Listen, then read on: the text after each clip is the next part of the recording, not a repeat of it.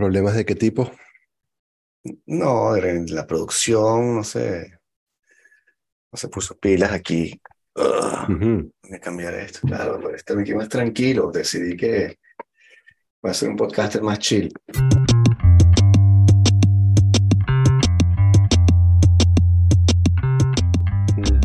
Había gente Sí, que le gustaba y hay gente que no le gustaba nada. O sea, eso era como muy particular. ¿no? Yo no. Yo no. De adulto, yo no era fan de Carlos Sicilia. Mm, sí. Este, no sé si porque desmejoró o yo crecí, pero de adolescente sí era bastante fan. Sobre todo antes de ser expuesto al, al late night, ¿no? Porque, o sea, Claro. conocía el concepto, porque bueno, lo conocía, pero, mm, No tienes acceso. este, claro. ¿sabes? Johnny Carson estaba vivo y había visto el programa de Johnny Carson. Este, de- sabía que de dónde venía el, el concepto de Cállate Cecilia. Mm. Pero em, el... Bueno, el punto es que hay un programa, eh, hay un episodio de Cállate Cecilia en el que el tipo dice que eh, va a pasar la- los 30 minutos del programa en silencio. Yo creo que ese es uno de los mejores momentos que yo recuerdo de la televisión de Chamo. El tipo se tiró media hora del programa mirando a la cámara, Sí, en bueno, silencio. muy John Cage. Sí. Había este, ¿cómo se llama? Howard Stern hizo una vez, yo no era fan de Howard Stern, Ujú. pero él hizo una vez este, un striptease por radio. Ah, ¿sabes? sí, ¿Sabes? Trajo una tipa y la tipa se estaba desvistiendo y él sí. narraba.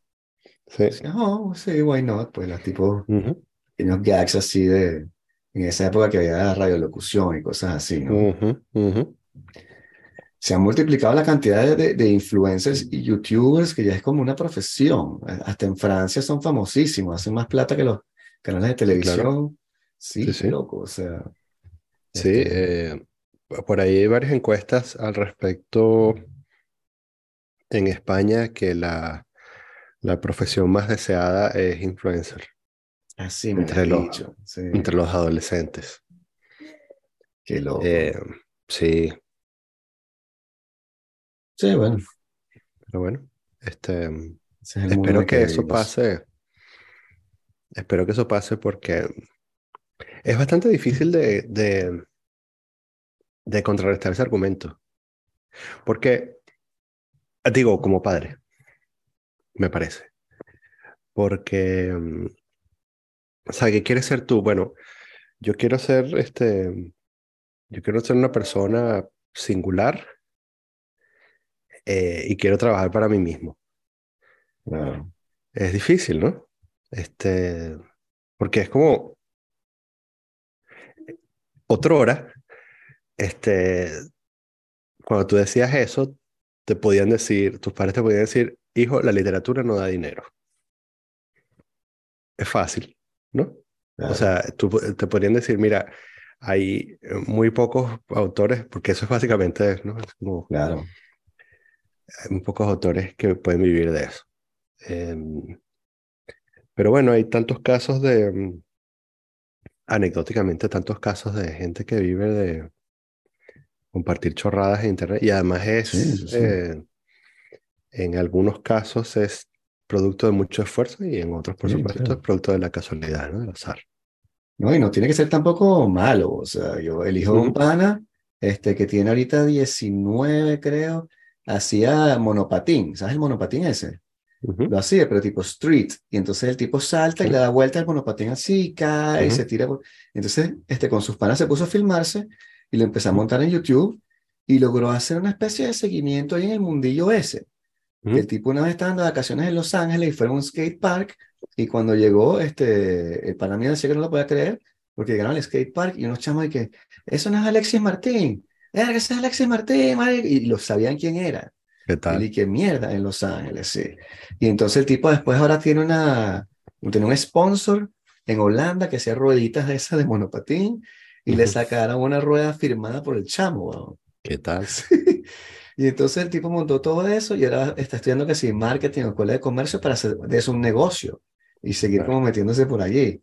Entonces, por un lado, también admiro que estos chamos hayan entendido como que, no vale, tú no vas a ir por una empresa a emplearte a un tipo ahí, tú montas Claro. tu empresa, te Ujú. quedas con 100% de las ganancias y te arriesgas, y como es un mercado tan, tan fértil y tan en Sí. pañales, que puedes montar una especie de canal de, de muchas cosas todavía. Ahora está un poquito más saturado, o de pronto siempre lo hemos saturado hasta que alguien lo pega en el techo y dice, ah, tenemos que haber hecho eso.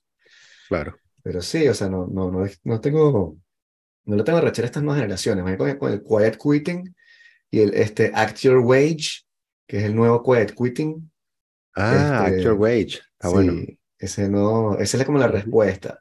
Claro. Es como que el empleador está diciendo que quiet quitting y la gente está diciendo, no, no estoy quiet quitting, Act Your Wage. yo estoy acting my age, my Eso es wage. como, eso es como Check Your Privilege. Tiene el mismo rintintín. Sí, tiene una, bueno, que todo hoy en día. Pero bueno, los chamos tienen eso, eso, o sea, hacen ese tipo de cosas. Entre todo, no estoy tampoco en contra de la justicia social o de los objetivos que quieren, o sea, son Ujú. objetivos nobles, ¿no? No son malas ideas. Sí, Después la implementación es donde uno puede criticarlos, ¿no? sí. Entonces, este, tengo esperanza en esta generación. Espero que cuando mis chamos lleguen a la edad como más o menos adolescente y haya pasado la moda horrible esa de pintarse el pelo color verde o azul, Mm. que veas hasta viejas ahora. ¿Has visto señoras tipo doñas de 50 con el pelo azul? Loco, doñas de 50 eran chamas tres años más que, mayores que tú hace 30 años, ¿no? ¿Qué te pasa? Sí, bueno. eh, es como una, bueno, pero como es una prima, qué sé yo. ¿Tienes una Mm. prima con el pelo azul? No, pero eso, eso podría ser una tremenda canción eh, de la movida española de los 80. Tengo una prima con el pelo azul. Una prima del pelo El- azul. Pero mm, hay una... Lo que pasa es que, bueno, este, es la evolución natural. Se pintaban el pelo hace 30 años, se lo pintan, se lo pintan ahora de azul, pues. Sí, bueno, pero otro color, no sé. O sea, ¿Cuántos años tiene Bjork? Sí, pero que es un ícono, era una trendsetter, no sé, no sé, o sea, francamente harán lo que hagan y cualquier cosa que hagan siempre va a haber algo que, no te va a gustar, ¿no? O sea, no sé Pero cuántos años tiene, que- qué sé yo. Carlos Tofano, ¿cuántos años tiene Carlos Tofano? Sí. 52, no sé.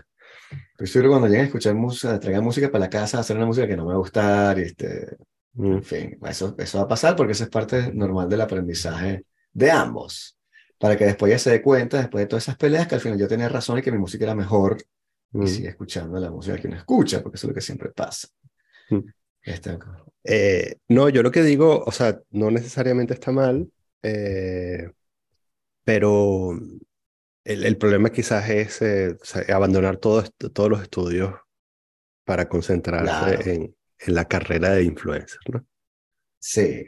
Igual cuando tú ves las estadísticas de los influencers, por lo menos los que más tienen aquí, por ejemplo, tienen decenas de millones de, de seguidores y son chamos de 20, de pronto hay uno que tiene como ya 10 años haciéndolo, Ujú. que ahora tiene como 31, una vaina así, y el tipo tiene, Mm. vive en una mansión, o sea, tiene una vaina impresionante, se casó con una supermodelo, o sea, Sí. a esos niveles de, de, de status quo, pues.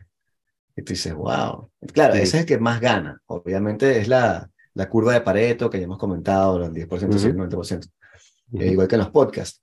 Pero por lo menos los chamos tienen cosas que, que hay que hacer, pues que nosotros era como que te tienes que meter por el camino tradicional. ¿Quieres ser periodista? Vas a estar en un periódico. ¿Quieres ser escritor? Vas a estar con una editorial. ¿Quieres ser Mm. músico? Búscate una disquera o un manager. Estos panas como que no, monta tu propio sistema y este... Es más bien, es más bien como quieres ser escritor, vas a tener que ser periodista.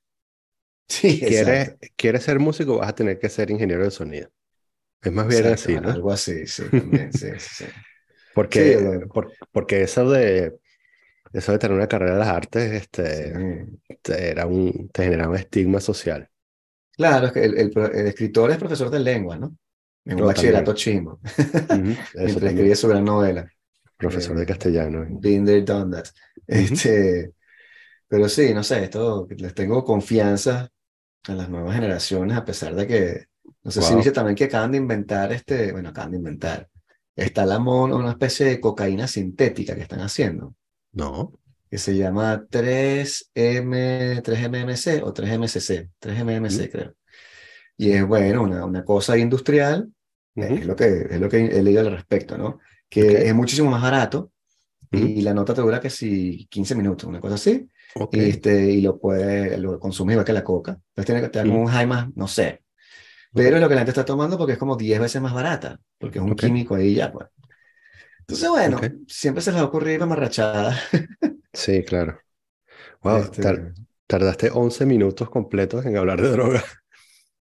Sí, pero bueno, estuve capítulos enteros sin hablar de nada. Estoy haciéndolo por tus hijos. Denme, las gracias. exacto, vamos, exacto, sí, sí. Vamos a darles la, noticia completa para que no digan que, que uno este, es una molécula sintética, una molécula sintética, que se parece a la mefedrona. Ok. En fin, sí. Ah, bueno. Ok. Designer drug. Doctor Monsalve. ¿Qué más? Estaba descargando la nueva versión. Disculpen el retraso. ¿ah? ¿Qué más? ¿Cómo andan, chamo? no pasa nada. Muy bien. Feliz de verte. Sí. Igual, igual, igual. Súper contento de verte. Mira, ¿qué tal, ¿qué tal ayer? ¿Cómo lo viviste? ¿Tú dices la final o Cúsica? no sabía que era que Cúsica fue ayer. Eh, hablemos de Cúsica primero entonces. Cúsica es chévere, te lo juro que estaba como súper pendiente ahí de ir, porque sabes que todo el tema de los conciertos y tal, mira, estuvo muy bien montado, muy bien montado, me, sorprendió, porque es un intento de hacer así como un Lollapalooza en Venezuela, y, y, lo están haciendo con todos los hierros y buenos invitados. Mira, descubrí un grupo que ustedes son más de música que yo, ¿no? Yo estoy como súper desactualizado allí. Un grupo uruguayo que se llama Cuarteto de Nos. No sé si lo conocen. Sí, claro. No vale. Son, unos cracks, pana. Sí, son.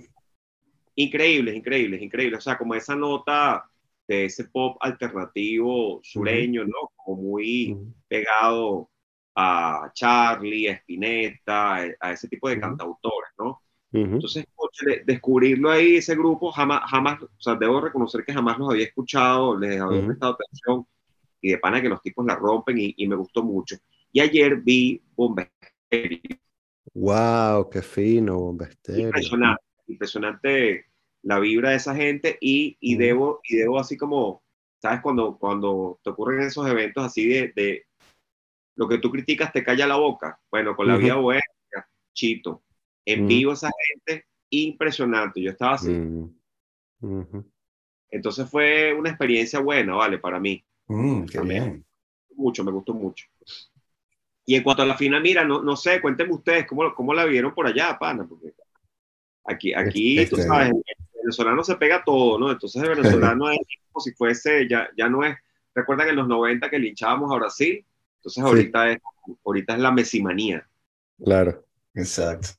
¿Cómo lo vieron allá? Yo lo vi complicado. Este, supongo que Daniel tiene como un lado más escéptico. De pronto tú a España, Daniel, creo, y todo. Sí, si vamos a la, sí, si vamos a las raíces. Entonces, o sea, no te importaba mucho, pero imagino que, que, Francia te hubiese gustado, pero le ibas más a Argentina de pronto, por la parte venezolana, ¿no? Mm. Este, no sé, yo le iba full a Francia porque, bueno, porque tengo ah. muchísimo tiempo en Francia, conozco los, los jugadores, sigues al equipo y de verdad me parece tremendo equipazo, ¿no? Y entonces fue muy, muy difícil, porque como todo el mundo que ve el partido sabe, los primeros, coño, 45 minutos Francia estaba jugando, no estaba jugando, no estaba en el partido, pues no estaba mentalmente metida en la cosa y se le estaban cosiendo. Tanto así que le dije, este, a mi esposa le dije, mira, si llegamos 1 a 0 al medio tiempo, salimos barato, porque estaba en nada para más. Y ahí marcó el fideo, ¿no? Y todo eso. Pero, pero, pero, el de Deschamps ha mostrado que es un fucking técnico muy bueno y hace cambios, tiene una cosa intuitiva ahí, este, muy extraña.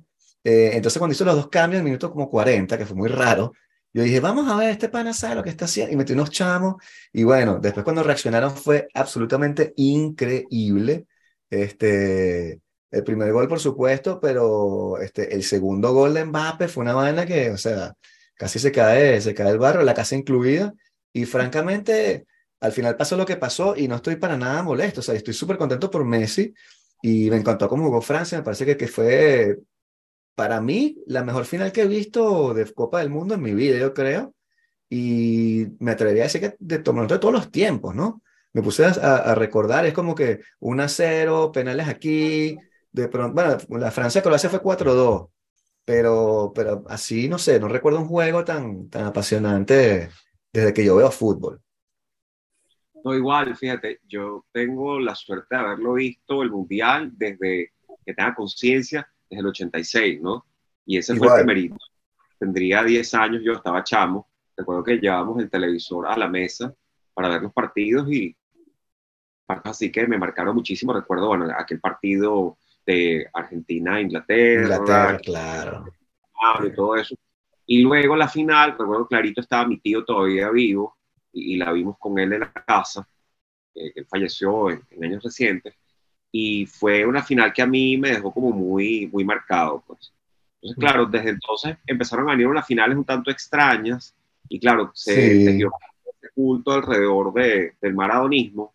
Y después de ese culto, nada, creo que fue como e, esa, ese relato, esa narrativa que termina tragándose a, a los países, ¿no? Y termina tragándose a las federaciones y, eso creo que fue lo que, lo que me parece a mí, lo que condujo a la sequía argentina de, 36 años sin, sin tocar la copa, sin levantarla. Y, creo que se refundó, se refundó precisamente cambiando, cambiando el estilo, cambiando la forma de, expresarlo, la estrategia y todo. Me gusta, me gusta porque, porque se alinean como unos planeticas ahí chéveres en favor de, de del fútbol de Messi, que, lo merecía, y, y, coincido contigo en que, en que es una de las mejores finales que hemos visto, pues, pero por lejos. Sí, yo iba, eh, yo iba a Francia. Em, ah, ok. Mi hija mayor iba a Francia. Eh, de hecho, estaba como, estaba súper triste. estaba súper triste. Pero por otro lado, este, bueno, también pensaba que hay que recompensar la, no sé, el esfuerzo, la insistencia, la resiliencia. Este, quizás Messi le merecía levantar la copa, ¿no? Había una cosa también que pensaba que nuestro paso por la tierra, y hablo de nosotros tres, mm, eh, hasta ayer estaba marcado por el hecho de que el mejor jugador que vimos crecer y jugar eh, nunca ganó una Copa del Mundo.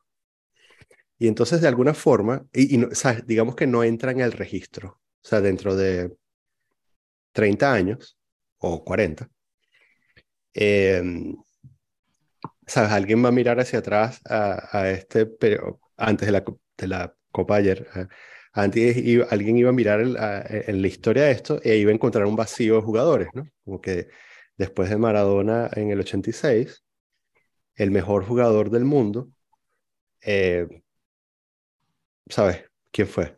Ronaldo. Eh, George Weah. Sí. Eh, y entonces, porque ¿sabes? Messi no había levantado la copa, ¿no? Entonces, o de alguna forma se la merecían, él o Cristiano Ronaldo. Y entonces me pareció, ¿sabes? Decía, bueno, si gana Argentina no, no, no, me va, no me va a doler si gana Argentina, ¿no? Este, mm, coincido contigo además que desde el punto de vista de emoción, la única cosa, yo creo que el único otro partido que yo recuerde que me haya emocionado de la misma manera eh, tan adolescente fue, ¿se acuerdan de la final de la final de la Euro 2000 que era Francia-Italia? Eh, Francia iba perdiendo 1 a 0 y ah, la de Trezeguet, ¿no? Sí. Sí, Wilton anotó en el 95, una vaina así. Anotó como en el 95 y después Trezeguet ganó el juego en, en, el, en, el, tiempo extra, ¿no? Yo creo que esa es la única, ¿no? Que me, o sea, que me acuerdo así de, de Cierto. que haya vivido con la misma, con la misma emoción, ¿no? Es una pena que haya llegado a penales. De hecho, yo me hubiese, me hubiese quedado con ese. Lo que pasa es que bueno, sabes, todo lo que pasó en el, en el, en el alargue ayer fue impresionante, ¿no? Sí. Pero, pero quizás se merecían quedar con ese gol súper raro de sacado desde dentro de la portería este, y dejarlo ahí, ¿no? Me parece que es mejor que, que, irse a penales. bueno, yo creo que se lo merecían. quería, decirles algo respecto a eso, aprovechar que ustedes están por allá, porque fíjense la perspectiva que tenemos desde acá, ¿no? Que vemos a un equipo francés que juega muy bien a la pelota y que, claro, cumple con ese sueño de ser el campeón vigente que, que revalida el título, ¿no? Que esa, pocas veces ha pasado, ¿no? O sea, ha pasado con, selecciones grandes que han tenido la oportunidad, pero son muy pocos casos.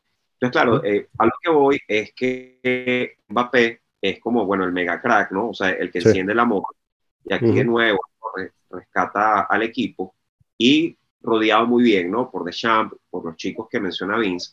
Pero el punto es el siguiente, ¿no? Les pregunto, esta Francia que está allí reflejada, multicultural, que es esta Francia como, como una África subsahariana y tal, ¿cómo, ¿cómo la interpretan ustedes desde allá? Cuéntame un poquito, para, para saber, porque desde aquí, claro, hay como mucha interpretación como, como politizada al respecto, pero claro, verlo desde el punto de vista contextual, cultural, de allá es muy distinto. Claro. No, aquí es exactamente igual. Tienes, este, tienes ese, ese clivaje que aparece, incluso el polemista francés, que fue candidato a la presidencia de la República, que se llamaba Eric Zemmour, que era de derecha extrema, extrema, que era más de derecha que Marine Le Pen. Él sacó una columna, creo que hoy, o sea, yo leí un comentario de él, leí la vaina del tipo, pero eso, diciendo que, que ese, ese, equipo de Francia no parecen franceses, porque este, mírenles las caras, que obviamente los caras vienen de África, que son, en fin, son argumentos que ya, ya se han utilizado bastante aquí, se han politizado. También lo hicieron con Zidane, y después hubo un, problema cuando, que si no cantaban el himno, que si los tipos no cantaban el himno porque no les gustaba Francia, ¿no? Entonces era súper, súper facho también. Entonces Karim Benzema tenía que ponerse y que a, cantar, en fin. Eso, eso siempre ha existido y todavía existe con este equipo de Francia. Eh, y hay un dicho francés que, que es medio, bueno, es medio de, de, de, derecha, que te dicen, el, ¿cómo es que es la vaina? El fútbol, es un, el, el rugby, es un deporte de brutos jugado por caballeros y el fútbol es un deporte de caballeros jugado por brutos. Entonces ah. sigue, el rugby. Sí. Entonces como que la gente aquí de plata sigue el rugby. Imagínate sí. Sí, eh, eh, bueno, yo la verdad es que sí, hay, hay, hay, de hay mucho de eso. Lo que pasa es que yo, yo, cada vez que oigo esas opiniones desde afuera, también me parece un poco, bueno, que la gente proyecta este, todas sus taras mentales cuando opina sobre las interacciones raciales de un país en el que no viven. Entonces, eh, las he visto peores también. No, ¿Sabes? Como he, visto, o sea, además que yo creo que, o sea, digamos que en ese sentido, y para, para, para tratar de usar una analogía, Francia juega en una liga de, de problemas raciales y en Estados Unidos juegan, por supuesto, en otra liga completamente distinta, ¿no? Porque no pueden tener ni una sola conversación sin sacar el tema. Entonces, los esclavos culturales de los Estados Unidos, como los venezolanos, eh, creen que todo eh, fuera de su país gira en torno a la raza y no es verdad. Hay muchos de esos carajos que son más franceses de lo que, por, supuesto, más franceses de lo que yo seré jamás, más franceses de lo que serán mis hijas jamás. Sí, o sea, la, la realidad también es que son de ese, pues también me lo preguntó un amigo por, por chat ayer, como que, ¿de dónde sacaron esa gente? Y la realidad es que el sistema de fútbol francés actual es súper eficaz y ya se ha demostrado y está siendo copiado por Alemania y creo que España, porque ellos después del 98 tenían también el mismo problema del relevo y montaron un sistema de cooptación en el cual mandan a todos los chamos que juegan fútbol a una broma aquí que se llama Clairefontaine, que es donde salió Mbappe. Y de esa vaina, este, mi esposa hizo un, hizo un paseo ahí que le explicaron todo y los carajos son, mira, dos mil chamos que, que están ahí, que hacen el bachillerato de fútbol, entonces van a, sus clases y después van a fútbol todo el día. Y de esos dos mil, al final hay cuatro que terminan siendo profesionales. Y así es que tú agarras los mejores de los mejores de los mejores y entonces, claro, los chamos que no tienen, que, que son no tienen privilegio, que, son pobres, que quieren salir por el fútbol, tienen toda una estructura para salir de allí. Y si son estos chamos que son altos, rápidos, fuertes, bueno, se, se van para arriba. No, no es porque vengan de África o de, qué sé yo, de Marruecos o, de donde sea. O sea, también está Teo Hernández en el equipo, que tiene familia española, pero eso no lo ven. O Griezmann, etc. Entonces, este, esa es la forma que tiene ahora de, de cooptar los talentos y funciona muy bien. Entonces, ojalá hicieran eso en Venezuela y de pronto que, el equipo de fútbol parece que todos vinieron de, de Prado del Este, qué sé yo, pero que jugaran bien, weón. Mm.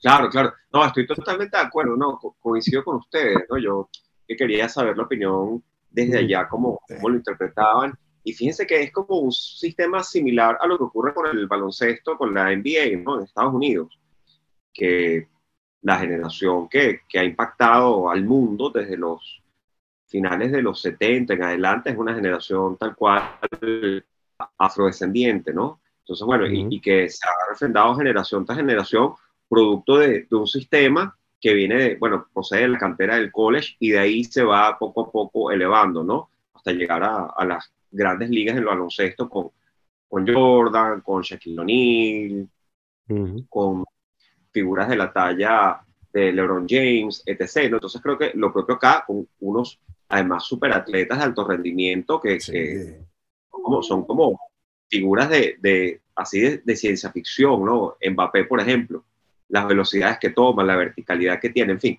Pero nada, era muy interesante eso y, y quería preguntarle, aprovechando yo también porque pocas veces tengo la oportunidad de conversar con ustedes así y, y, ayudarme, que hay una conversación que está como muy supremacamente en lo que estábamos conversando, ¿no?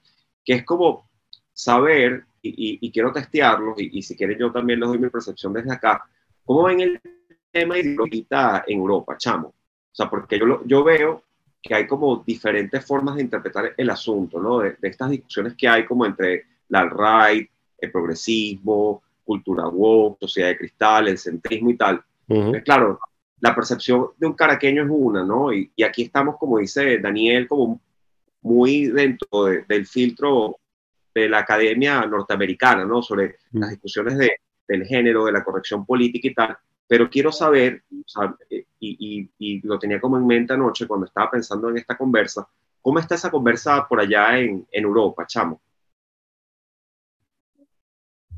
Um, a ver, este, el fenómeno woke, woke, como se le quiere llamar, es un fenómeno americano, pero que se ha exportado a todas partes del mundo este, con mayor y menor éxito, ¿no?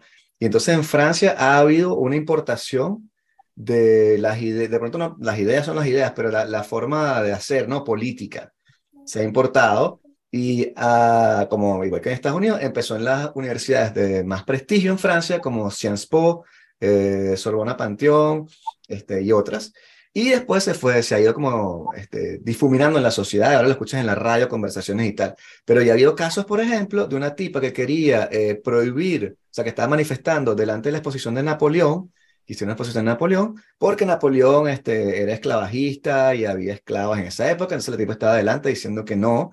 Y a un profesor de teatro también le, le quitaron una pieza, porque era una pieza de esquilo, en la cual uh, los actores eh, masculinos hacen blackface, porque era la época de esquilo y se supone que son esclavos, y entonces se la quitaron por blackface, y el tipo que eso de blackface es una vaina gringa, eso aquí no significa nada, porque estamos manifestando una vaina de blackface y se la tumbaron la obra de teatro.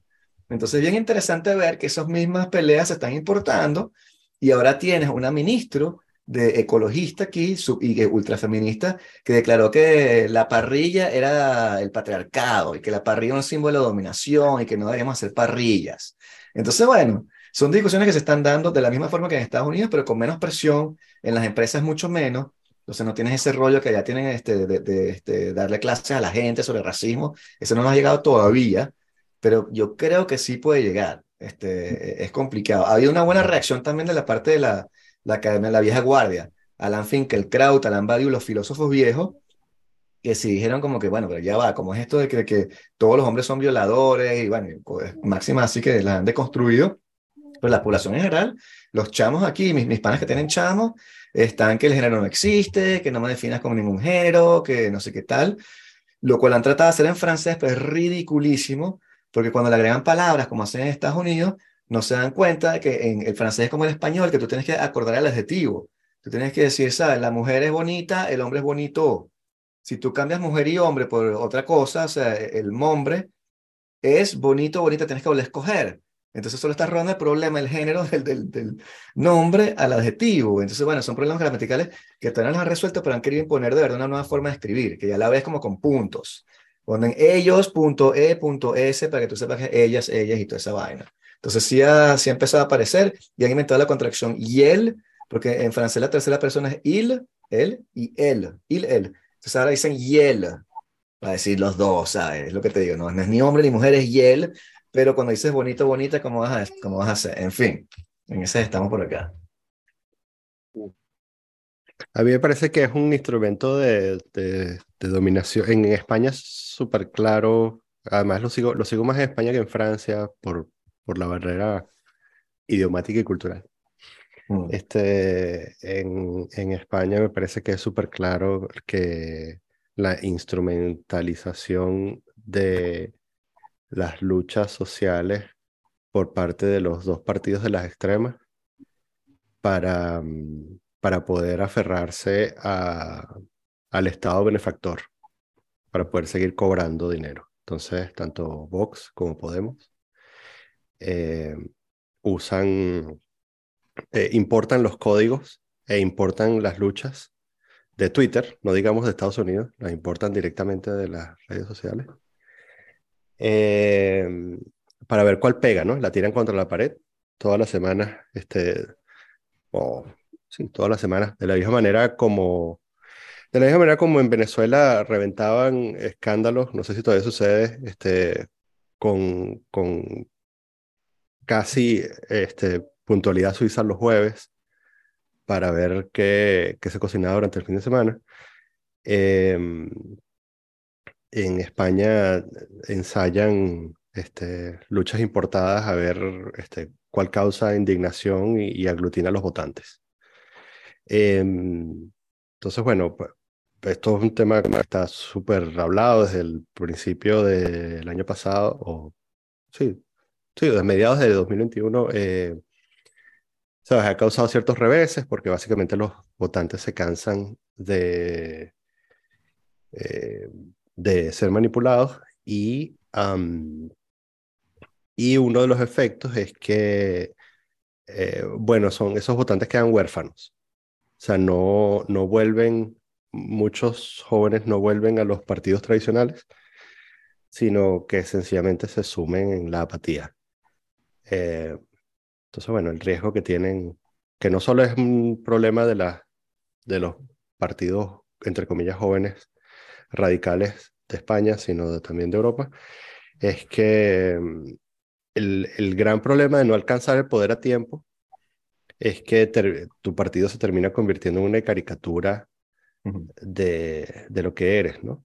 Y, y eso le hace un daño gravísimo a la democracia, porque en el momento en que si tu partido estaba destinado a ser el relevo y no alcanza el poder porque abusaste de las formas y lo convertiste en una caricatura, em, básicamente tienes que esperar una generación entera para refrescar a la camada, ¿no? Mm. Eh, entonces, eh, bueno, es uno de los riesgos, ¿no? Que, que de pronto tengas, no sé, 10 millones de personas, 15 millones de personas que decidieron, ¿sabes? Militantemente no votar. Y eh, eso, por supuesto, la historia nos ha dicho que eso es, bueno, es donde nace el fascismo y tal, ¿no? Este, no, en esta época tan cínica y consumista, no creo que sea o sea, no, no, no creo que sea posible, sobre todo con estos ejemplos tan claros de, de cuáles son las consecuencias, ¿sabes? las consecuencias naturales del, del fascismo, lo vemos en, ¿sabes? la invasión de Rusia Ucrania, por ejemplo. Eh, o lo vemos en, en, las locuras de Orbán y tal, o, o en los polacos locos por, por apretar el botón del artículo 5 y lanzar una guerra nuclear. Entonces, eh, no creo que sea tan fácil movilizar a las masas hacia, hacia un, al ultranacionalismo, pero, pero sí me parece que la apatía puede generar... Es, mejor, es mejor que todo el mundo esté votando tranquilo como ganado que, esté, que estén apáticos eh, en su casa consumiendo YouTube. Sí, este, no, y, en Francia este, hay un problema en Me Too que se está comiendo a lo que llaman la nueva izquierda. La izquierda que quedó bien, bien colocada en las últimas elecciones formó una coalición que se llama el NUPES, la nueva izquierda y los, los ecologistas. Y entonces el presidente es Melanchon, porque fue el que sacó más, que Melanchon era el candidato de Chávez, el amigo de Chávez, etc. Y entonces uno, un tipo que está muy allegado a él, muy alto, un diputado, eh, fue visto en cámara, le está dando cachetadas a su esposa. Y entonces el tipo no se quería bajar del puesto y Melanchón lo defendió. Y después al diputado lo metieron preso, le está haciendo cuatro meses preso y no sé de cuánta plata porque le pegó una cachetada en cámara a la esposa. Y entonces los ecologistas le están pidiendo a Melanchón que, que, le, que eche el carajo para afuera y el tipo no lo quiere votar. Y entonces, bueno, se crea una fracción en la izquierda, que era lo que iba a pasar. Entre los woke y los otros no iban a poder coexistir por mucho tiempo. Este, entre los que quieren que se baje por, por razones legítimas, porque era una cosa de, de abuso sexual, bueno, de violencia de género, este, y Melanchón que lo quiere proteger a todas costas, nadie entiende muy bien por qué, porque bueno, porque es un testarudo, el tipo es así. Entonces, eso se está también creando una fracción dura en la izquierda francesa. Imagínense. Sí, yo lo que siento es que aquí todo pega como por rebote de, Twitter, ¿no? Mm. Y ya como, como tarde, que es lo que hemos conversado por acá. Y me parece que es una conversación que está como muy, muy por diseño, ¿no? O sea, es, poco orgánica en realidad. O sea, cuando tú sales a la calle, pero, pero pateas la calle real, no, no una calle de, de, burbujismo caraqueños, y te vas más hacia el centro y tal, y etcétera, y, extramuros, te das cuenta que, que, el ciudadano común no está prendido por ese tipo de, de dilemas, pues, al menos en, Venezuela. Y, y, aquí el tema que hay político es, es la, ahorita, bueno, la, la apatía, ¿no?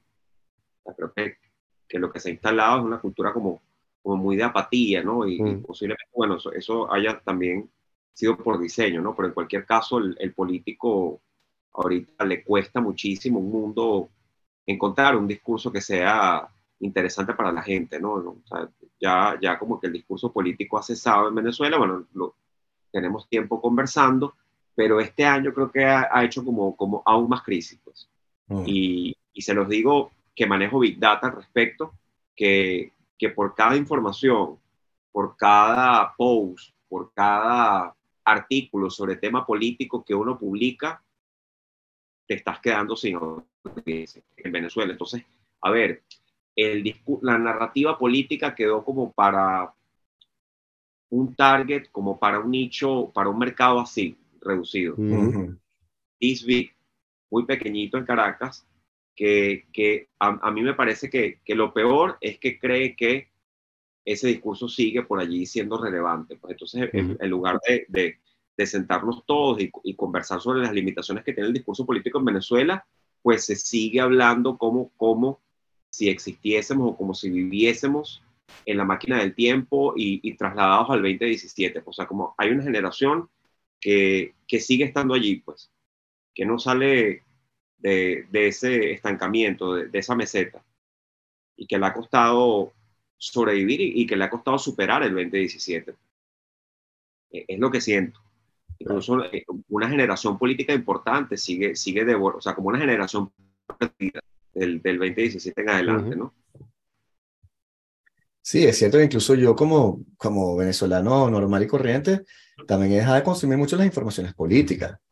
Bueno, también me salí en las redes sociales, eso no ayuda, pero antes era como que, ¿sabes? Estaba todos los días metiéndome que si en Caracas Chronicles, por ejemplo, y yo tengo años que no leo Caracas Chronicles, a pesar de que me encanta el sitio y me encanta esa gente, pero simplemente como que pasamos otra cosa, ¿no? Este, lo que veo también es mucha gente pegada, como mi, mi suegro, pegadísimo el rollo político, que, que empieza a mandar videos, que esa gente sí sigue la cosa, pero es como por una, un trauma, ¿no? Como reviviendo el, el síndrome de Estocolmo ahí, reviviendo el trauma todo, perennemente, como que viste que ahora sí. Y este, bueno.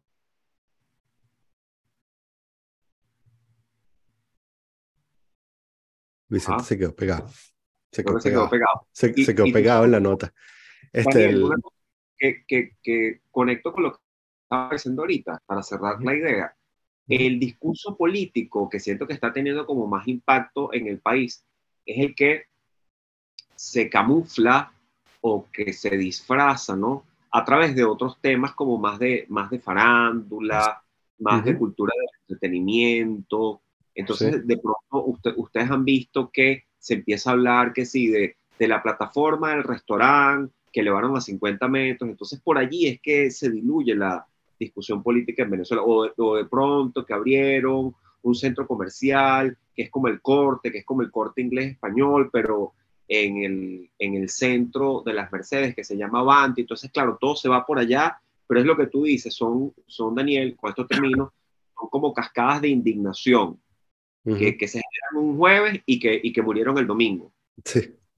Pero esto lo dices en el, lo, tú dices que ahí hay un discurso uh, político O sea, que hay un, un mensaje.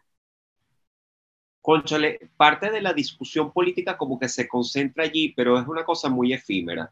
Entonces, claro, pasa, pasa de allí, o sea, como que de pronto prende en, en una Caracas más, más digitalizada, es decir, en, Twitter, prende en Twitter, pácata.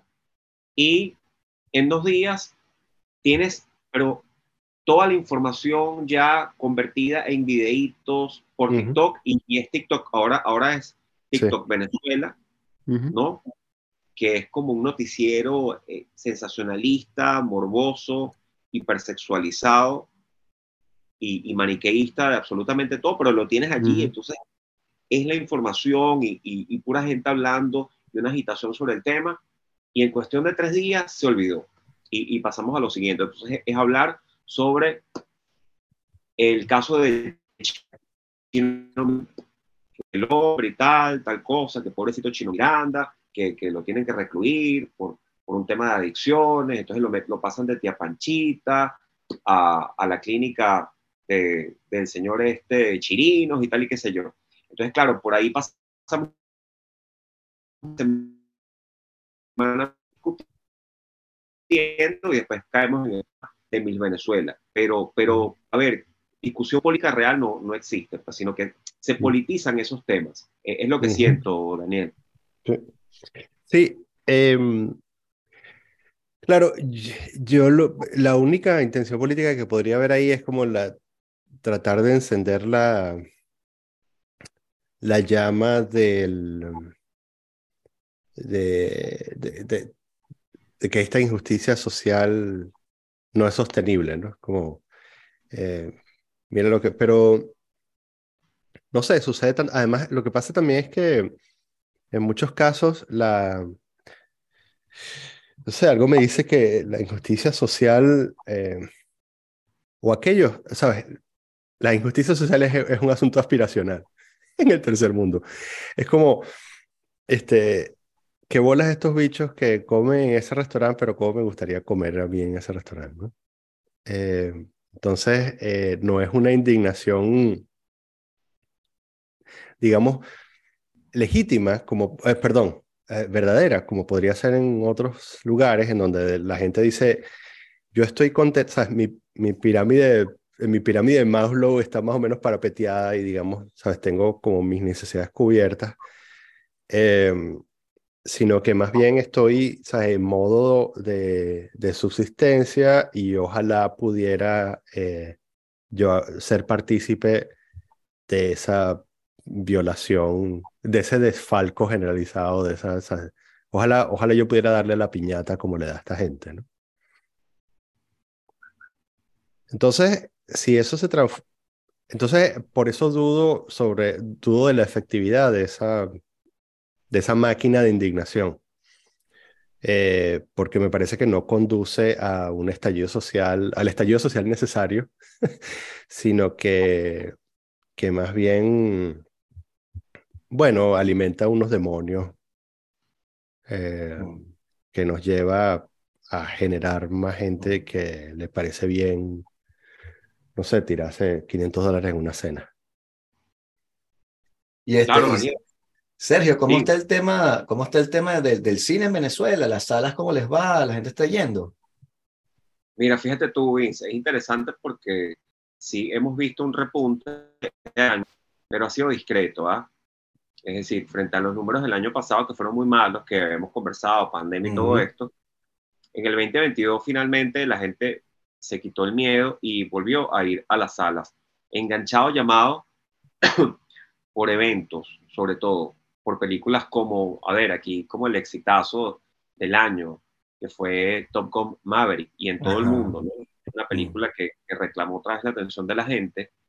Y lo propio con el caso de eventos muy puntuales, como la nueva película de Jurassic Park, Batman, así como Minions, por igual la película de reciente estreno de, de Avatar, ¿no? El Camino del Agua, son películas que van a hacer que, que, los números este año se mantengan como, como en, en, un nivel al menos óptimo, ¿no? Para el mercado, para, para el negocio de la exhibición.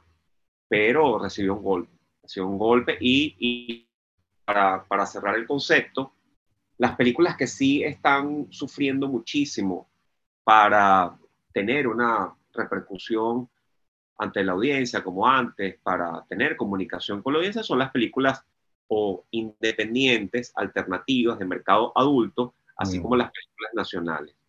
Mm. Las películas nacionales pasaron de tener promedios estimadísimos en la región de, de hasta 100 mil boletos a un promedio posiblemente que sea como, como creo que lo que estamos nosotros visualizando de, de 3.000, 2.500 boletos por estreno, ¿no? Wow. Wow. máximo, máximo, o sea, lo que puede aspirar una película nacional de, de antes cuando se aspiraba a 100 mil boletos, hemos pasado de- del estadio de 100 mil boletos al estadio en donde tu máxima aspiración es vender 10 mil tickets. Exacto. Me vende más de 10 mil tickets y caramba, chapo, esto es un acontecimiento, pero en realidad son números pequeños frente a lo que, a lo que vimos en esa de- década que pasó del 2005 al 2015, que eran mejores números. Mm. Claro. Mm. ¿Y qué películas este, viste, viste Avatar? Yo no la he visto todavía, pero me han dicho, tengo críticas encontradas. ¿Tú la viste? Sí, la vi, la vi la semana pasada.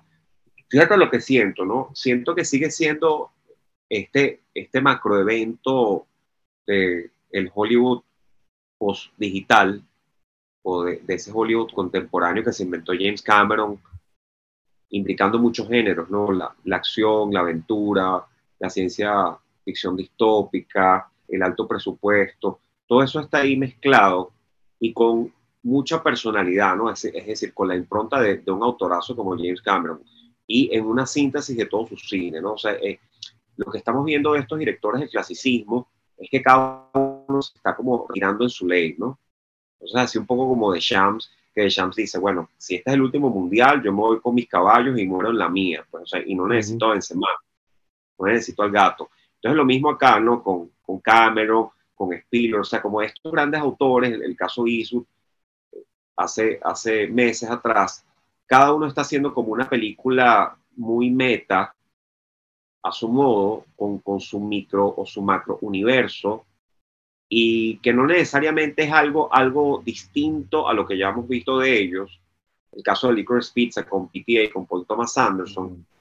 pero al menos es un gesto allí de reafirmación, de orgullo del cine autoral, ¿no? que es un cine que, que ya está como muy de capa caída ante el ascenso de, de ese contenido tan avasallante del streaming o, o de las series o de los superhéroes. Entonces, me parece un gesto, aunque sea digno, ¿no? El de, el de, la película Avatar, porque, claro, es reunir como a todos los arquetipos que él diseñó, ¿no? Que son, que son además rearquetipos, ¿no? El caso de lo que vimos con su serie de Terminator, la serie luego que hizo de, de, de que encadenó de éxitos de Titanic, de, de ese humor así como, como cutre y, y, y televisivo, de mentiras peligrosas y también tiene muchísimo de la película El secreto del abismo, pues, y, y, de, y del anterior Avatar, o sea, como que es, es la nueva Avatar revisitada, pero dentro de una duración de tres horas y ahora llevándolo todo a un concepto acuático, como, como de mundo acuático, que era como la metáfora, por cierto, de la primera, pero ya haciéndola como demasiado, ya ni siquiera es metáfora, pues, uh -huh. es directamente la, la, la nueva VR, ¿no? La nueva realidad virtual, que es como un acuario cinematográfico en donde tú estás adentro, sumergido en, en, una experiencia realmente inmersiva. Entonces, claro, estar allí, verlo, atestiguarlo como, como amante del cine en una sala, es realmente algo, algo que, hay que, que hay que ver y que hay que disfrutar. Estéticamente es un roble la película, pero que te aporta algo distinto en términos narrativos y dramáticos, por supuesto que no. Y, mm. y, y, eso va a hacer que, que, que, por allí es que se, se vaya a ir la crítica más fuerte en contra de la película, porque es de nuevo reafirmar todo lo que ya sabemos que es bueno, que es Danza con Lobos, con el mito de Pocahontas, con un poquito de ese relato buen salvajista que tantos réditos le ha brindado el cine comercial y así. Mi um, manera de meternos en el tema del cine iba y, y, y, combinarlo con nuestra conversación anterior era preguntarte si habías visto Atenea, la peli francesa. Es que sí, qué loco, Daniel, porque cuando estábamos hablando de todo el tema, Chamo, yo vi Atenea y yo dije, caramba, pero aquí, aquí está la metáfora expuesta mm. del estado del mundo, de Europa, de, lo que pasa en mm. Francia, de lo, bueno. Cuando estás viendo esa película, yo, yo esa película la pongo como ejemplo en clase y todos nos asombramos de, de, de la fuerza que tiene visual, es una película que tiene que estar sí o sí en la lista del 2022 y con Roman Gabras que está, caramba, pero roncándole en la cueva a la, a la generación de su papá y a la generación de los grandes popas del cine francés, ¿no? Haciendo un cine que, que, que es, eh, eh, es como avatar, pero, pero claro, además... Inmersivo, total. Inmersivo y termino, y, y, es completamente analógico, además ver, ver, ver, el making of es una clase de cine, ¿no? Sí. Sí, sí. sí qué, qué lujo que, que hayan tenido el, ese tino de, de, hacer esta pieza de acompañamiento del making of, ¿no? Que, mm, porque los making of siempre están por ahí, ¿no? Pero que lo hayan lanzado como otro producto, como un producto paralelo a, a la película. A ver, cínicamente podrías decir, bueno, sabes que show off este tipo, ¿no? Que es Chon y tal, que, que se lanza o sea, que hace esta especie de álbum doble en el que, o sea, por un lado tiene la, la película y en el otro lado tiene la... Eh, que, que, ¿cómo, sabes? Mira, mira qué huevo soy que hice todo esto, ¿no? Eh, pero por otro lado, desde el punto de vista de contribución social, me parece este, muy de pinga, ¿no? Y que no lo hayan Además que no lo hayan, digamos, desterrado a, a, YouTube o a otras plataformas, sino que lo hayan lanzado precisamente como esta, o sea, esta es la pieza de acompañamiento de, esta película, ¿no? Em, lo comentaba con Vicente, este, y aquí le voy a dar el, paso a él, que quizás lo, lo, que tiene la película es eso, la fuerza visual, pero desde el punto de vista de argumento es un tanto floja, ¿no? Tú, Vince, me decías una cosa así, ¿no? Sí, sí, sí, yo totalmente. Yo, yo o sea, para mí es una película de esas que yo volvería a ver los primeros 20 minutos, como Salando Soldado Ryan, que le decía a Daniel que los primeros 20 minutos es absolutamente impresionante y no es que lo demás sea malo, sino que no son los primeros 20 minutos, entonces a veces veo ese pedacito y me basta, ¿no? Y con Atenea me, me sucede eso porque la historia me pareció que no funcionaba, o sea, después justamente en el making of me enteré de que quería hacer una especie de tragedia griega con cuatro hermanos y ahí dije, ah, no, no, pero eso no, nunca lo entendí. Sin embargo, las actuaciones excelentes, tiene esa cosa como este, de Ken Loach, de buscar a los chamos del barrio y que actúen ellos, genial. Y francamente, nada más la proeza técnica de la primera, de la primera escena me bastó para que todo lo más pudiese haber sido horrible y me siento, o sea, lo sigo viendo hasta el final. O sea, es increíble. Entonces, este, sí, se ve como un tipo que, que viene de la parte de los videos, ojalá, no sé, siendo también con Avatar eso, a mí el primer Avatar me fastidió que la trama fuese de pronto no tanto la trama, que ya era de por sí una cosa medio rosa de ecologista, pero los personajes eran muy acartonados. ¿Sabes? El malo era como que tumben todos los árboles, pero ¿por qué, brother? No, yo quiero matarlos a todos. Entonces eso me, me molestó un poco.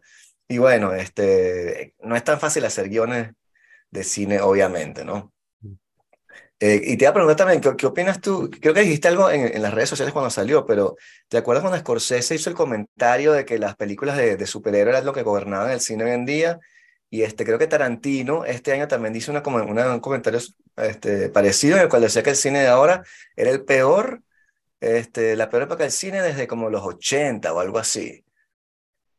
Mira tú, ¿no? Entrando primero con el tema Scorsese, tengo que, claro, darle la razón al maestro después de, pensar cínicamente que no, que, que, que, se había confundido y tal, y que era un boomer, que en efecto él como que pudo presagiar con su experiencia que ese género que construyó el, el único género que le pertenece a este siglo, tenía en algún momento que tocar fondo y ese fondo se tocó entre el 2021 y el 2022 por múltiples factores hizo crack. Es que tenía que pasar, tenía que ocurrir. Pues. O sea, tú, tú no puedes estar como unos Beatles pensando que todos los años vas a producir una obra maestra. Pues. Entonces con Pixar pasó, y tocó fondo Pixar y se ha tenido que reinventar de a poco, y todavía va, todavía va a ir paso a paso. Lo propio le ocurrió, le tenía que pasar a Marvel, le tenía que pasar a Marvel, producto de la saturación del mercado.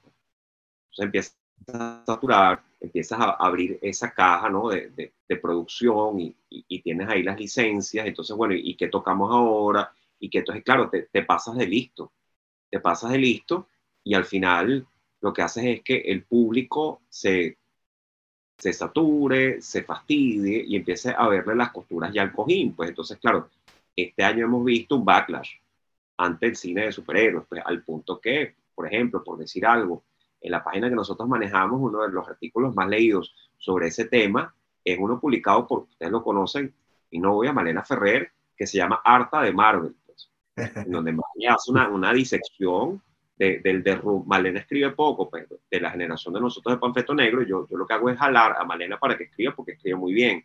Pero cuando escribe Conchale, lo hace, lo hace con, con mucha destreza y con mucha dedicación. Entonces, bueno, se ocurrió un ensayo muy lindo en donde ella habla precisamente de eso. Ese tema. Claro, claro, ¿qué pasa? Que tenemos una cuarta fase que entró con estas series, con, con WandaVision, con Loki, y de pronto vino ese declive así, pero rácata. Mm, y, y, en medio, claro, y, y con esto les le tiro la pelota de todas estas discusiones, ¿no? O sea, de, de, de, pensar, caramba, pero están forzándola por acá, con temas de inclusividad, están forzándola por acá, con temas de representatividad, y así, pues entonces eso hizo que, que un público importante le soltase la mano. Sí, ahí, o sea, se pueden hacer miles de lecturas ahí súper interesantes, ¿no? Como hablar de, la infantilización del público y reducirnos a todos a una especie de estado infantil perenne en el cual todas nuestras historias, o sea, nuestro, nuestro relato cultural tiene que reducirse a unas historias de superhéroes. Eh, y evidentemente eso llega, llega a un punto en el cual la gente se, se cansa, pero sin embargo, bueno, hay, cosas, o sea, el Batman le fue bien, este, a Black Panther le fue bien y a Black Adam no le fue bien.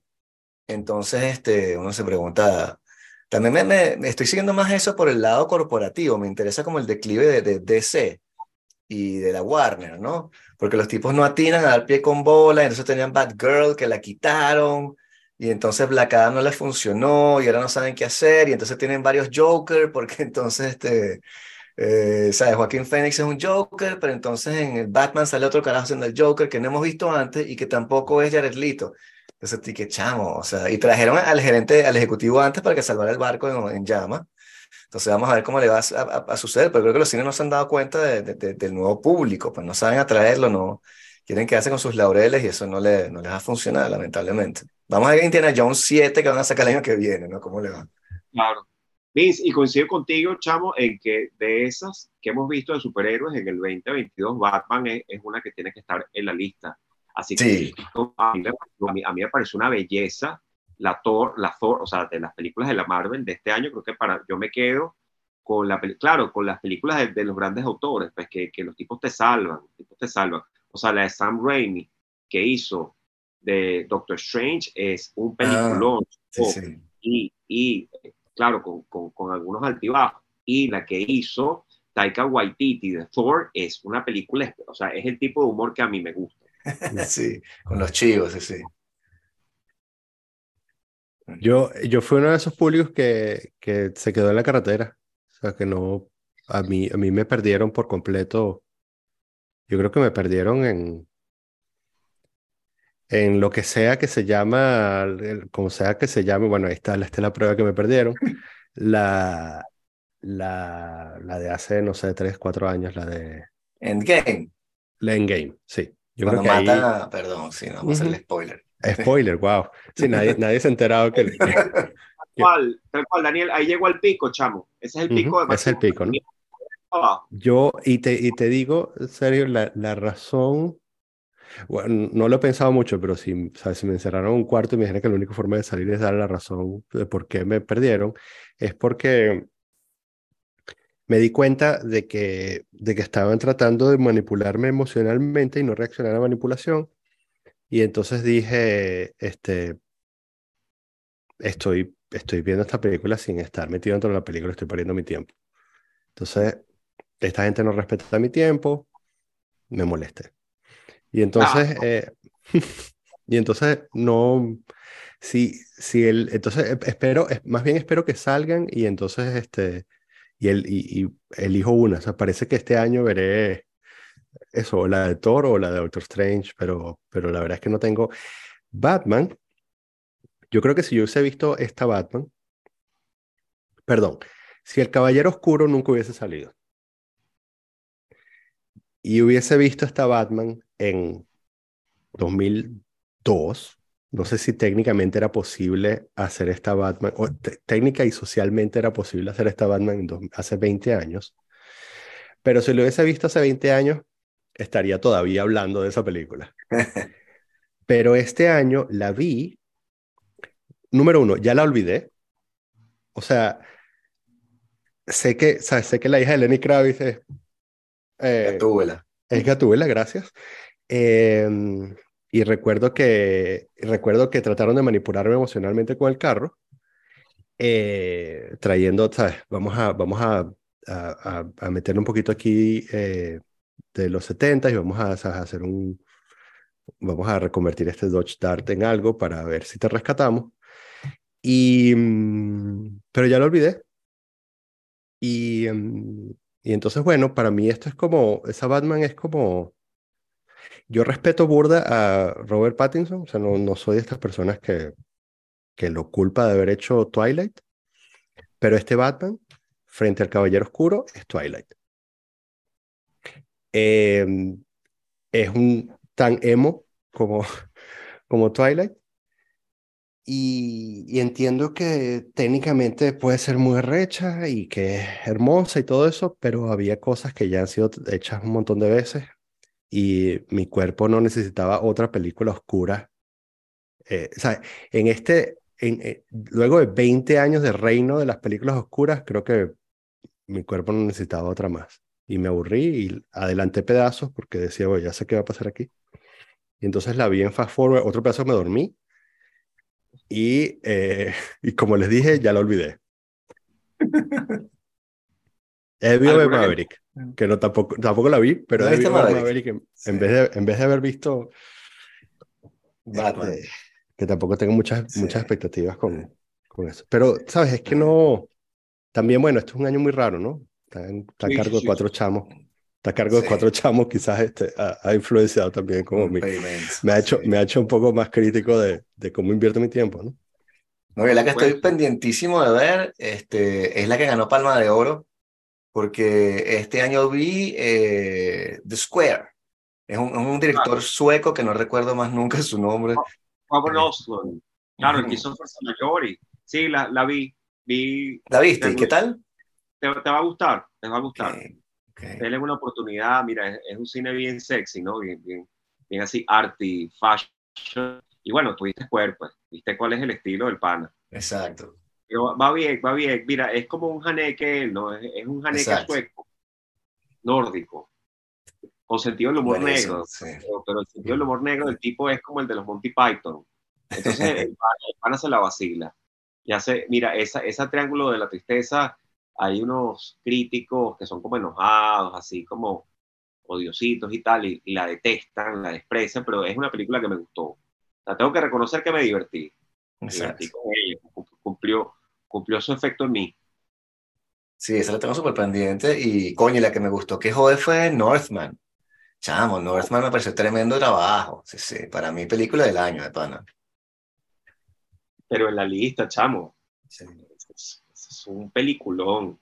No, no, no, no, es, es, un camión en serio. La película me, me, fascinó y qué bien actuada y qué buen tratamiento sobre esta mitología nórdica y la puesta en escena y las imágenes que tiene. Es una película, esas películas así como, como, como muy de, otra época, ¿no? Como lo que hablábamos con Mandy hace tiempo, ¿no? Que estábamos conversando de Mandy, de, ese cine como de, de buenas imágenes, ¿no? Que, que te atrapan y que, y que confía como en una narrativa como, bien aceitada y, y, con personajes muy arquetípicos. Me encantó, me encantó Norman. Sí, me preguntó cómo hace él para conseguir este presupuesto en estos días justamente de cine bolibomba y series y cosas así. El tipo que, mire, yo voy a filmar el, mito de Hamlet hablado en nórdico, eh, céltico, qué sé yo.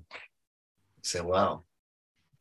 Sí, sí, sí, una, una película muy visceral y, y, esa yo la tenía tal cual situada. en lo alto de, de mi lista. Pues para mí tiene que Mm. estar definitivamente en el top. Northman. Sí, sí, seguramente. Ok. Em, Sin novedad en el frente, es la película que tengo que decir que me gustó de este año. Me Este, gustó, chavo. Me Ujú. gustó bastante. Coño, la empecé a ver y no la, o sea, me pareció, no, no la soporté mucho, se empezaron a caer a tiros y dije, coño, esto tengo que verlo cuando esté más tranquilo, porque eh, fue muy raro, o sea, era tarde, ya había llegado una rumba y la puse así como para des- descansar y veo a los alemanes todos excitados porque van a la guerra, no entiendo por qué, los empiezan a matar, yo, coño, la madre, no, esto hay que, hay que ponerle para la cosa, sí, sí. Pero tengo pendiente, Sí. ok, me la anoto. Sí, Véanla, véanla Este- porque está chula. sí. Miren, yo soy yo- fan. Perdón. Del- de- ah, Daniel, Daniel, Daniel. No, que soy fan de la. De, bueno, fan. Eh, respeto mucho la, la original de los años 30.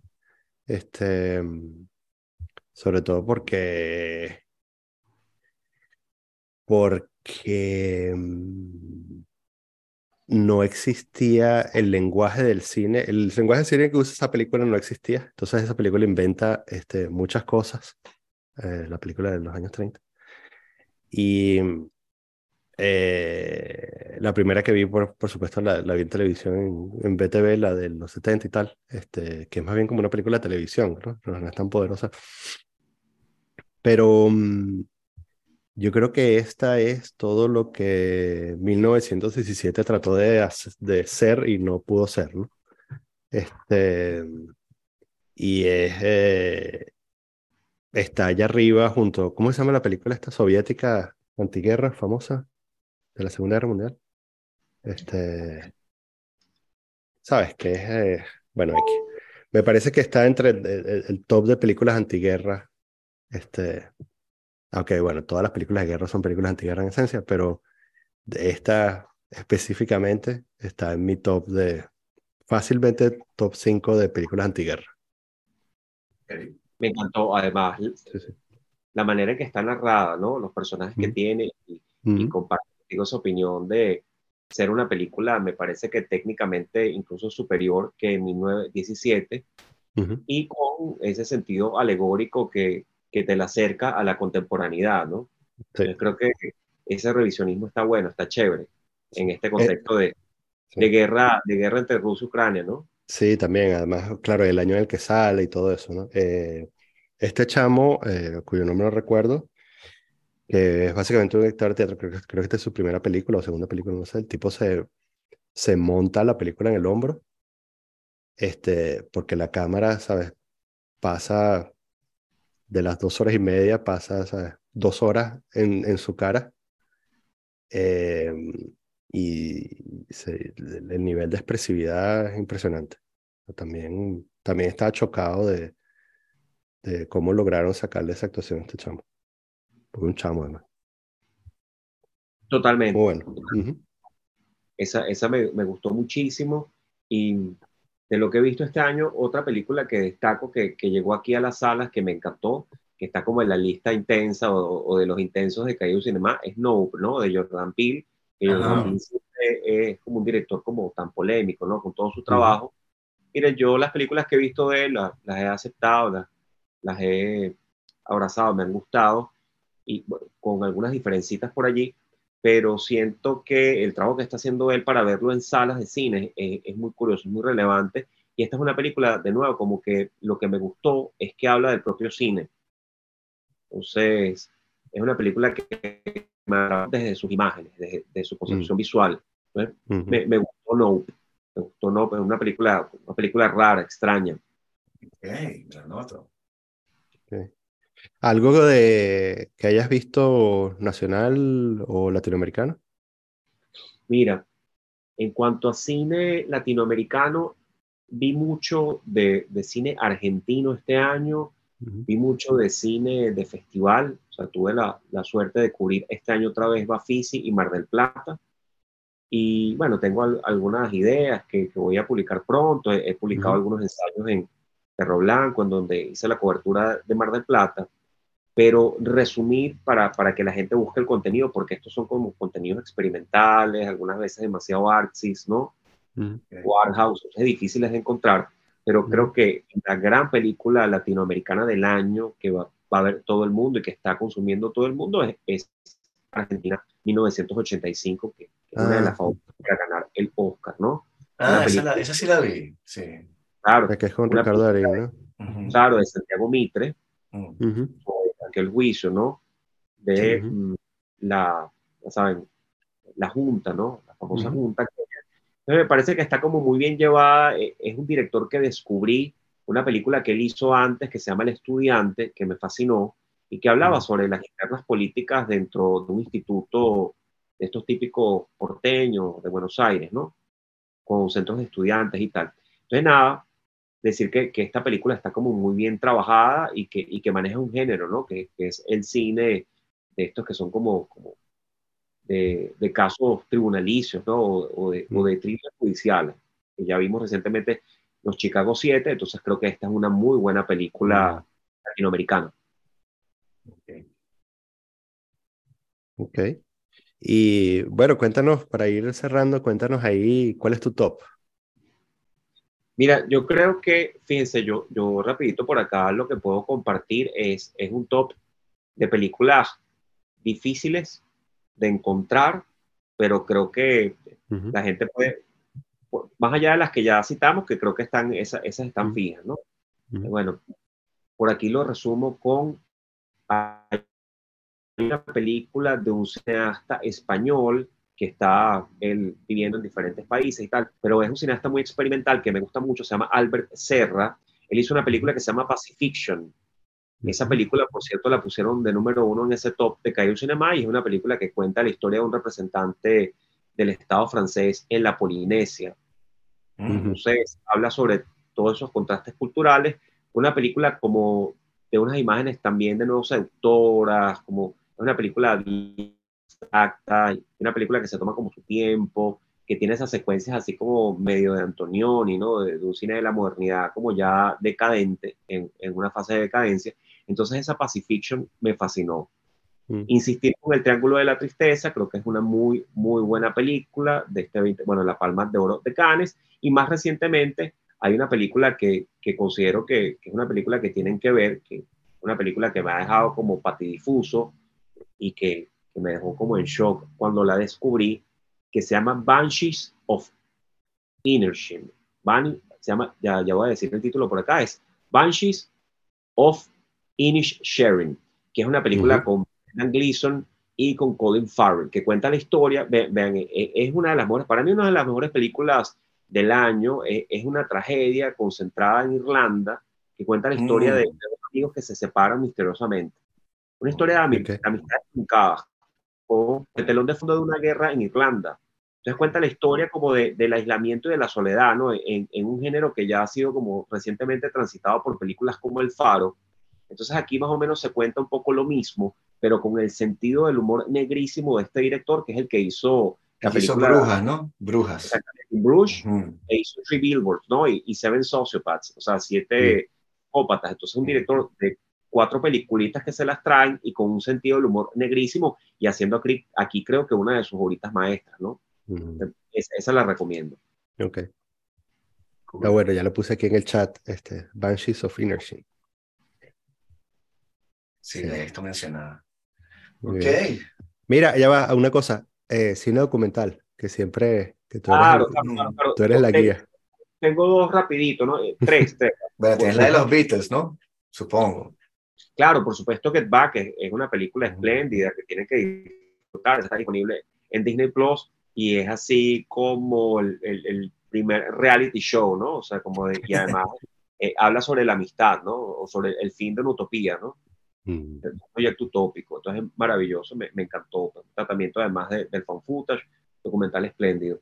Miren, recomiendo, hay, si, quieren, si quieren, a ver, a ver, los amigos que están viendo esto, lecciones de management y de tratamiento mercadotécnico, hay un documental sobre la estrella del baloncesto Shaquille O'Neal disponible en HBO en cuatro capítulos que se llama Shaq.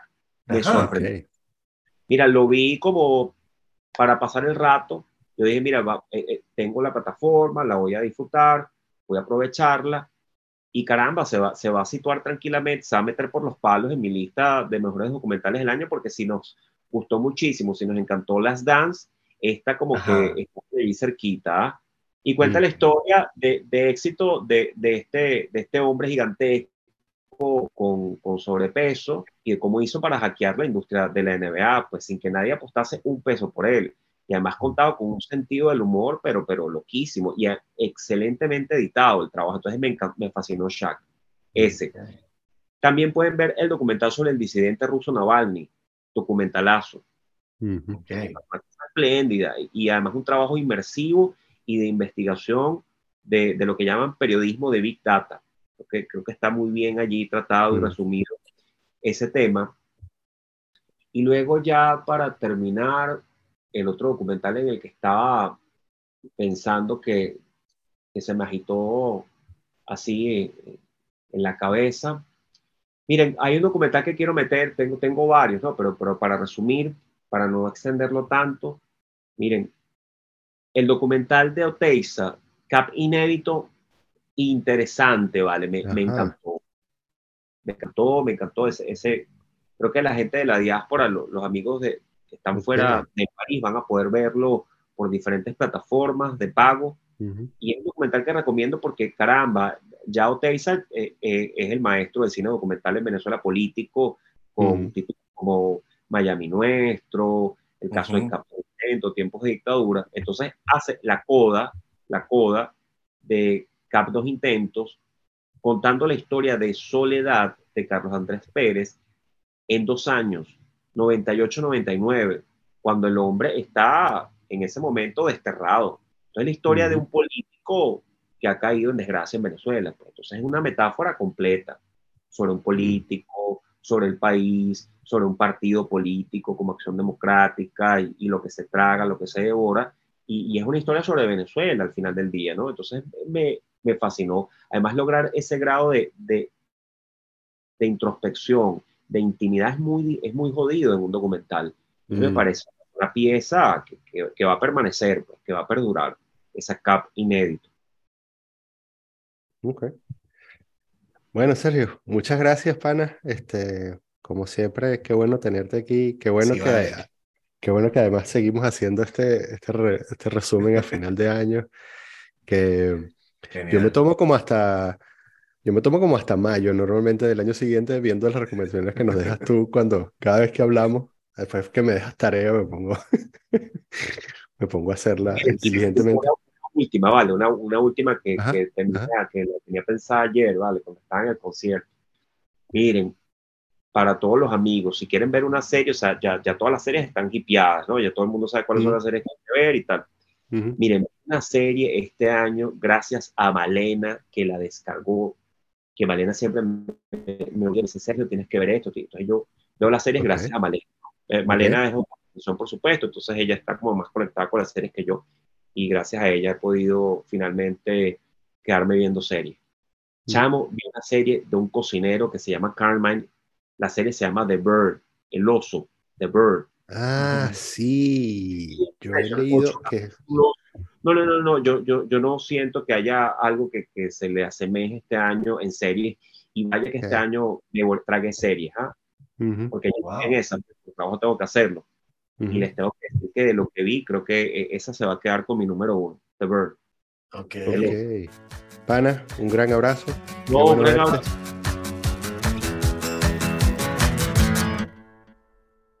Sí, sí. Esperemos estar todos tranquilos y, y vivos y más canosos en el, Tal, en el 2023, tal el cual, 10 pana. 19 de diciembre del 2023, que tenemos nuestra cita anual.